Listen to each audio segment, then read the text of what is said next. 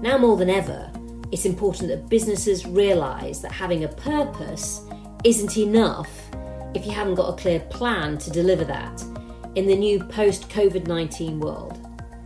I'm joined by Brian Gilvary, Chief Financial Officer at BP. Brian really understands the importance of purpose within business and how Levelling Up Britain really relies on businesses understanding the opportunity gap and having a plan for how they can help close it. Brian, thanks so much for joining us. You obviously joined BP back in 1986. Can you tell us a little bit about your journey up to that point, how you got there in the first place, but also your sense of how BP has changed in the years that you've been part of it?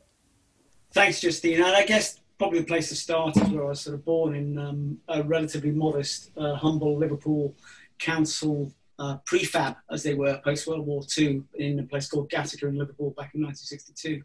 Um, and I, I, my journey was one of, um, I guess, accelerated development over my uh, younger days because I had learning difficulties up to about the age of seven. Those learning difficulties were actually discovered by a teacher who realised I needed glasses, so it wasn't something which was um, built in that needed addressing through any other means other than the fact that actually once I got spectacles, I could start to see the blackboard and I could start to progress.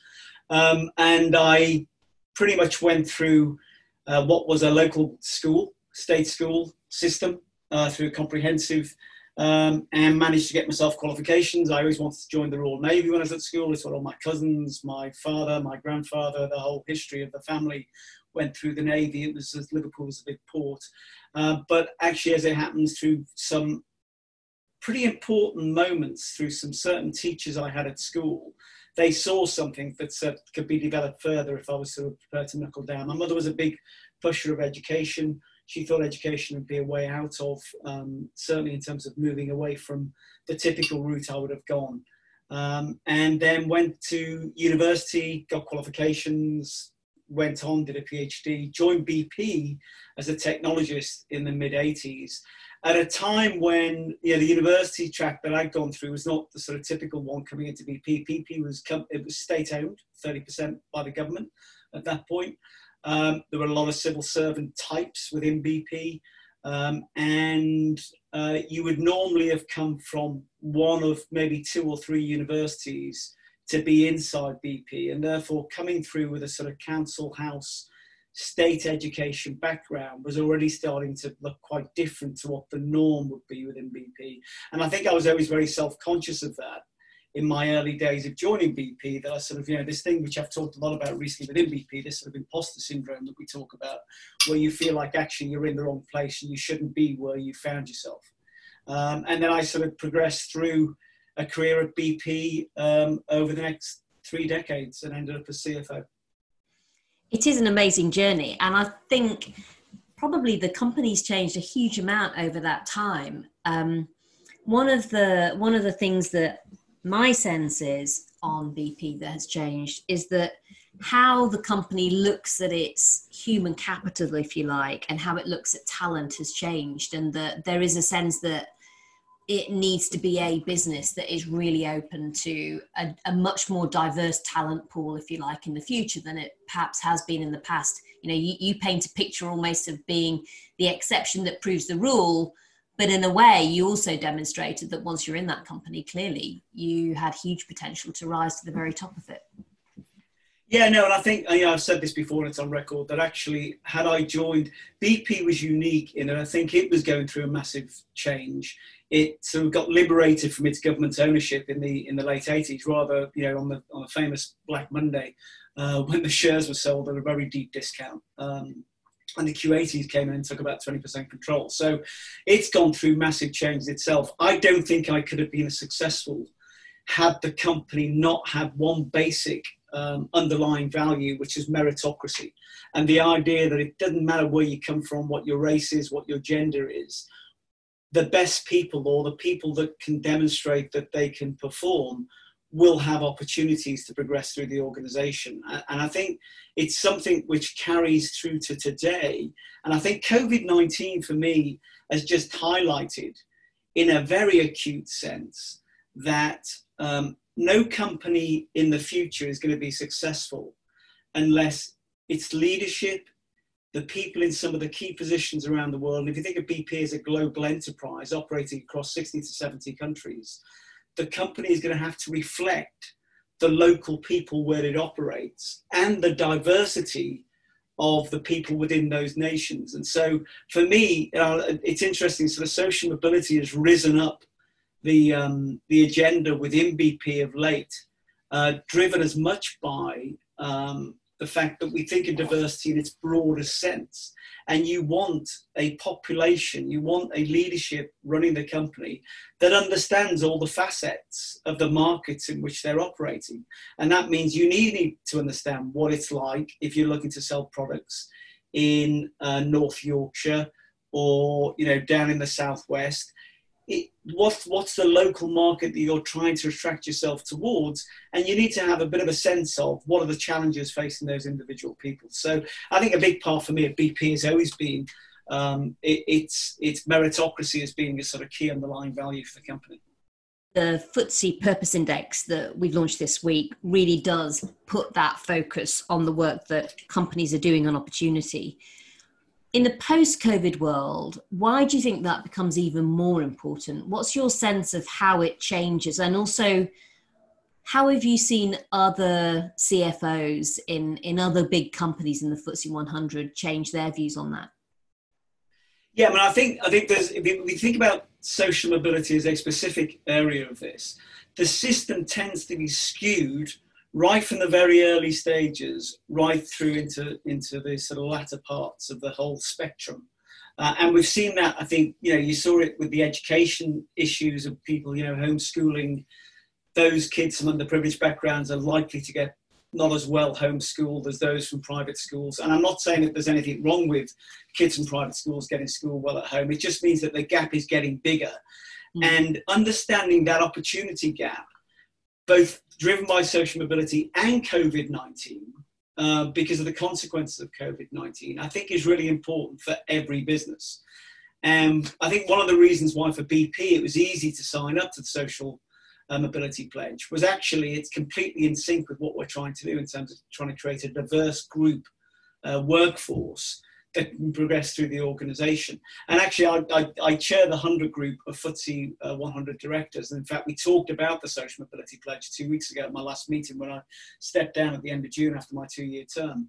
Um, and it certainly resonated with some of the CFOs of some of the largest companies um, in the country uh, when I laid out the areas that we're looking at and why creating an index that we can work with. And I think it'll be important for that index to sit within the business frame to understand what the risks are each business is going to have to deal with in a post COVID 19 world. And for some, this will be a much higher priority. For others, the key is to recognize it's there and to, to nestle it into the list of priorities that you're trying to deal with post COVID 19. Do you think that there's a shift underway in the FTSE 100, uh, maybe a wider corporate Britain, to really understand this issue of social mobility and opportunity post COVID? Are you seeing it rising up the agenda over time? I think for the UK, I think the election of whenever it was, it 12 months ago, or maybe even seven or eight months ago, it wasn't that long ago, but long. I think what that, what, what that election confirmed was the thing which I think has resonated, and look, I, I, I do a lot of, I try and do speakers for schools uh, every year, and I tend to focus on Sheffield, Manchester, Liverpool, three places where I've got a sort of a, if you like, I've vested the early parts of my life at the universities in Sheffield, Manchester, and of course Liverpool being brought up there to the age of 18. Um, and what is clear to me is um, the levelling up agenda as it was described by the government, has resonated in those really important parts of the north of England. Um, and I think it's important now we start to deliver on some of that. I think that levelling up is absolutely about how do we make sure we give everybody an equal opportunity in terms of progress and going forward and have opportunities for everybody. I'm not convinced that today I've, I've, I've, joked about, you know, I've, I've, I sit on the board of the Royal Navy and I've said to people inside the Navy, I would have, today, I would almost certainly have gone through the naval route because there is no way my family, my father was a boiler man, my mum worked in a biscuit factory, there's no way they would have let me be laden with the equivalent of £40,000 worth of debt, which is whatever that would look like back in the 1970s, late 70s, 80s, I would have almost certainly gone through a naval route. And I actually think the Royal Navy is one of our greatest social mobility um, areas that we have, where they take people uh, from relatively uh, many different backgrounds and they give them careers, they give them education, they give them university. So maybe I'd have ended up in a, in a senior position within the Navy, who knows? Uh, that would really for them to choose.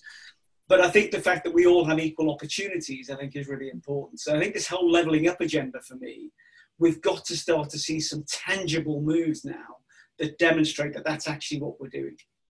Yeah, and I think for a long, long time, in a way, it's always been jammed tomorrow for people, hasn't it? You know, this thing was being done and it was always going to help improve their lives in about three or four years and and almost the three or four years came and went and and actually it sort of seemed like things were exactly the same as they were before and i think that's the difference now is people really do want to see change on the ground but my sense is that the other interesting change that's happening is people's attitudes towards the role that business can play has become a much wider one, perhaps, than it was even three, four, five years ago. I think they have a real sense after the work that so many companies did on helping uh, during the lockdown. I think they have a real sense that companies can do a lot more on, on other issues and, and actually be much more of the solution um, in the future than perhaps they've seen themselves in the past. And it really goes to the heart of this whole issue that many companies are talking about now, which is purpose. What's your sense about the purpose agenda, Brian? Do you do you think that for some companies it's real, but for others it's really more just almost corporate reputation advertising? Well, I mean, it's interesting because I think purpose has, has um, bubbled its way to the top. I think if you know, if you go back to the days of uh, um, way back in the fifties, where where you know there was a great um, basically that said business is, uh, is here to serve one one thing, and that's shareholder, and therefore that they need to drive and focus on shareholder returns, and that's the primacy purpose. That has changed hugely, certainly over the last 10 years. If I think about investor meetings I was doing 10 years ago, when I first came in as CFO, or nine years ago, and those meetings I do today, the owners of the companies now want to understand what it is why are companies there? What are they there to serve? And it's got to go way beyond simply shareholder returns. And I think you're seeing a whole rebalancing now. And the whole ESG, what we call environmental uh, social and governance uh, society. I think is social and social society, two things that go hand in hand. And governance of companies is far more important. For BP, environmental is all about what do we do about the fact we produce a product which is damaging the environment. It's been incredibly helpful in progressing economies over the best part of 1950s, 60s, right through to where we are today. But clearly, going forward, we can't consume the energy in the same way that we did to get to where we are today. And so, therefore, I think there is a whole rebalancing now between it's not just about shareholder returns, there has to be an underlying purpose for the company. The regulator, interestingly, which is not always the best way into this, has come out and said, well, all companies need a purpose. Well, well that's kind of helpful. But actually, it's when the owners of those companies uh, start to drill down and understand I want to own this company because I believe it's providing this degree of social responsibility. It is taking its role in the future of the planet or the future of our economy or the future of the UK within its remit. And I can now look at how it's going to progress that. And then you go down a level and say, well, how's it going to do that? So you have purpose. For me, purpose, strategy, and organization are three things which are interlinked. Once you understand what the purpose of the company is, you then need to be clear on strategy, and strategy then leads to organization. Underneath that, and then within that organization, you need to have metrics that can demonstrate how are you doing in that space. And so if you go way below that, you say, well, actually, we're looking for a diverse workforce. Okay, well, then in that case, I need metrics now to show me how you are doing that and how I can measure your success against what those metrics look like. And I think it's really interesting the point that you're making because effectively you're rightly saying that purpose without a plan isn't really purpose. And you have to have a strategy in place. And it's the same challenge, I think, that maybe a company like BP has faced. You know, in the past, I think often energy companies have been accused of, say, greenwashing on climate change and environment. And actually, now you see a company like BP fundamentally changing its entire business model through reimagining energy to really rise to this challenge of getting to net zero. And you know it's a it's a million miles away if you like from greenwashing. Um, and they're they're not the same thing. You know one is uh, almost trying to rebrand what you're already doing and and have a little bit of a look at it to to see whether you can make it a bit more environmentally friendly. The other is a fundamental recast of how the business works. And i think what's interesting about bp is it's it's going down the the second of those routes and it will be much more sustainable no doubt as a business model um, because of that yeah, no, look, I mean, I, am not going to comment on the history of where we've come from, but we learned a huge amount of, from Beyond Petroleum back in you know, 2006, 2007. The market wasn't ready for it at that point in time. Um, and I think what you've seen is a massive paradigm shift to say, well, let's now reposition this company to see what the future might look like by 2050. And therefore, we know there are some, and you know, we did this around the, the announcements from two weeks ago.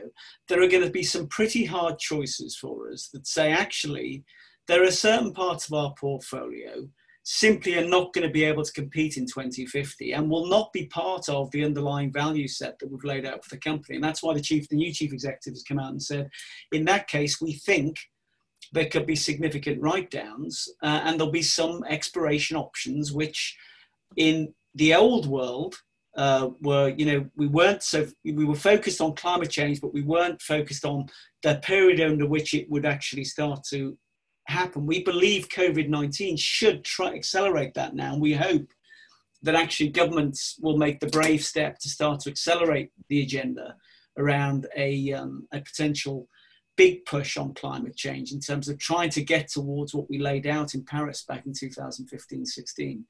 Um, and yeah, I think it's a big, brave step the company has now taken. And it means that there'll be certain things we won't progress, and you'll start to see those things disappear. And there'll be new things we step into. But I think it's going to be quite a delicate period of time, and we are going to need some big signals from government going forward. Uh, the governments will get in and behind this, and we look to try and accelerate what that future may look like. Um, how you then go about doing that for me is really about how you look at inside the company. Where do you have really good best practice, and how do you then copy that across to other areas? So I think you know it's a pretty exciting time right now, and I think COVID nineteen for BP, in any if anything, has accelerated um, our energy and uh, commitment towards accelerating what that green future might look like. I think that's spot on, and in a way, it's just brought the future towards all of us faster on every single level.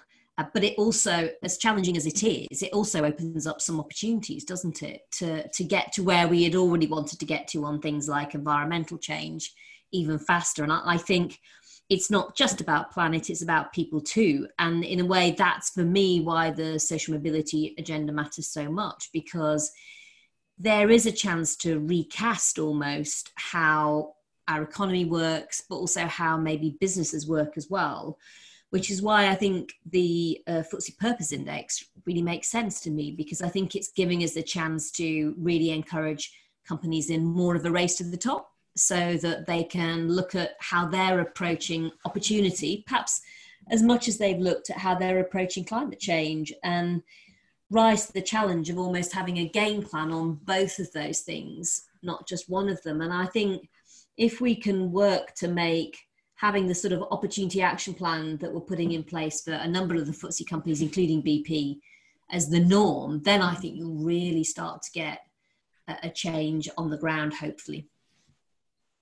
Yeah, no, I think that's right. I think if you think about it in terms of um, the broader stakeholder group, I always hold that there are two really, the sort of, I always think of four stakeholders. Um, people that you employ, the investors that buy into your company, your suppliers that supply you, and your customers that you serve. And if you think of those four, four corners of a, a square or a cross or however you want to do it, um, I always think of that you've got to be able to ensure that the investors that want to own your company are being far more selective now about which companies they want to own in each sector. And I think ESG you, and society. change on that, Brad? Do you think oh, massively now are looking for the wider strategy on not just profitability but planet and people? Yeah, massively, and I've seen it. I've seen it in spades. I mean, like you know, my old you know my old job. I retire at the end of this month, but uh, as I step down from BP as CFO, um, 10 years ago, nine years ago, it wouldn't have come up at all in investor sessions. Very rarely it would come up for conversation. In the last five years, it's, it's come on the rise far more in the UK. Um, and certainly in the last two years now in the United States, um, in terms of the big investor holdings. So I think it is now takes up 50% of the conversations that we have with investors. So I think this is absolutely front and center. And it, it may be a different component of that societal agenda, whether it be environment, society, or the governance and how companies are run, with different players in different sectors. Uh, but it is it is front and center, and I think if you look at what's happened in the last couple of weeks around specific areas that are bubbling below the surface, like Black Lives Matter, like what's happening post COVID 19, um, this inequality that we see throughout our system, and I'm not, I'm not getting into one specific area, I'm just talking about the broader sense. I think because the people that own the investors, if you look at the demographics now of your typical ownership of some of these big investment funds, uh, it's moving to much a more lower age demographic that is far, if you think about, and I come back to, I talk about um, investors and the people you employ, those same people are being far more selective now about which companies they want to invest their pension funds in. If you know, you're 25 to 30, you're working for a company where you're putting money into a pension, you want to know what's happening with those companies and where they're putting their money and your money in terms of your future pension. Equally, you want to know about the company that you're joining and is that a company I want to work for? Um, so I think all of these things come together um, under this one umbrella.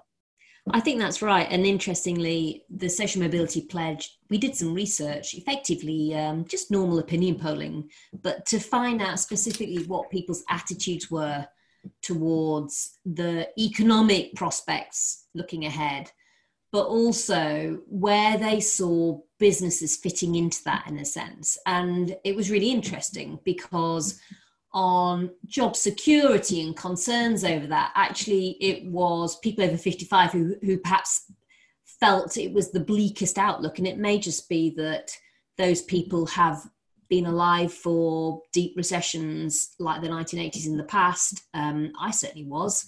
Um, I was a child, but but almost understand just how difficult they are for people and what they mean. Um, but when it came to the question about do you think businesses should be proactive in supporting communities that are being affected by a recession, younger people were the most clear cut. They thought the answer to that question was yes.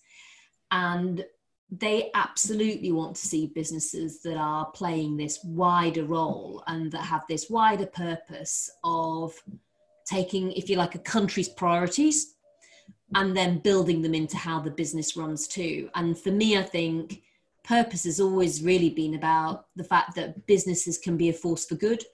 And purpose is really a company understanding how are you going to be a force for good in a wider country that you're part of a, a wider world in the case in the case of BP. So I think it's an important time for, for companies as they ask themselves those questions and work out how they can get, then deliver on the answers to the questions but I think um, in a way the public are in maybe a different place than they've been in the past, and I think they will embrace the businesses that are able to work their way through those challenges and come up with some really creative, innovative, innovative solutions.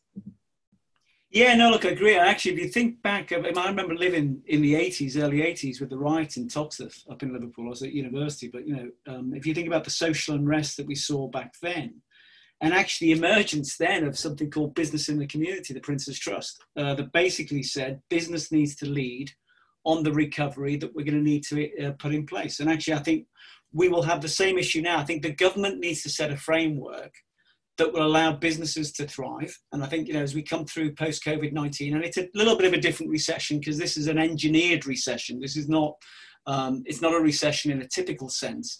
Nevertheless, the economic um, numbers and all the data we look at will look like a recession, and coming out of it will require all the same actions in terms of creating uh, the ability to be able to prosper and progress. but we've got to do that in a leveled up way, and business will absolutely have to lead on certain aspects of it, as we'll, we'll also see in the public sector. So I think um, it's going to be a pretty important time for us, and there are some history lessons of the past, I think, that will give us some indications about how to do that successfully going forward. I think that's right. Now, Brian, I've got one final question for you, which is looking back to younger Brian that. all those years uh, ago in Liverpool, what advice would you give to your younger self? Hey, look, I mean, I, I, do a lot with speakers for schools with the kids, and what I always say to them is the only thing that is limiting um, their progression is their own individual ambition. And one bit of advice I give to them is to use your disadvantage to your advantage. Companies are going to have to start to level up, and therefore that means they're going to have to have uh, targets, goals, quotas, whatever you want to call them.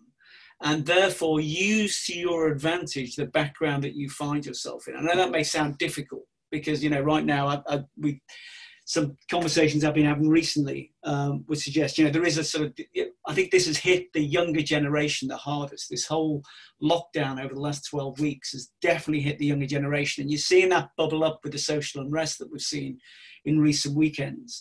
But I think my message to them or to the younger Brian would be continue to chase your dream and your goals. And my, my big advice I always got off my father was um, my mother was big on education. My dad was always make sure that you always do your best.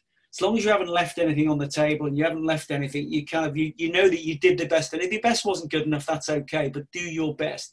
And I think what I'd say to kids today is don't be limited by what other people tell you you can and can't achieve.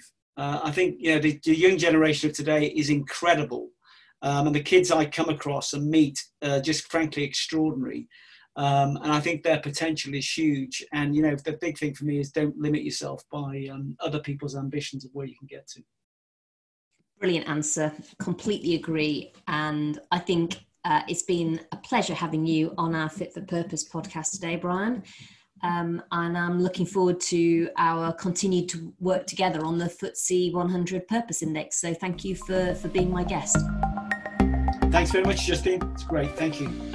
If you've enjoyed this podcast, then subscribe to the series or share it with a friend. See you next time.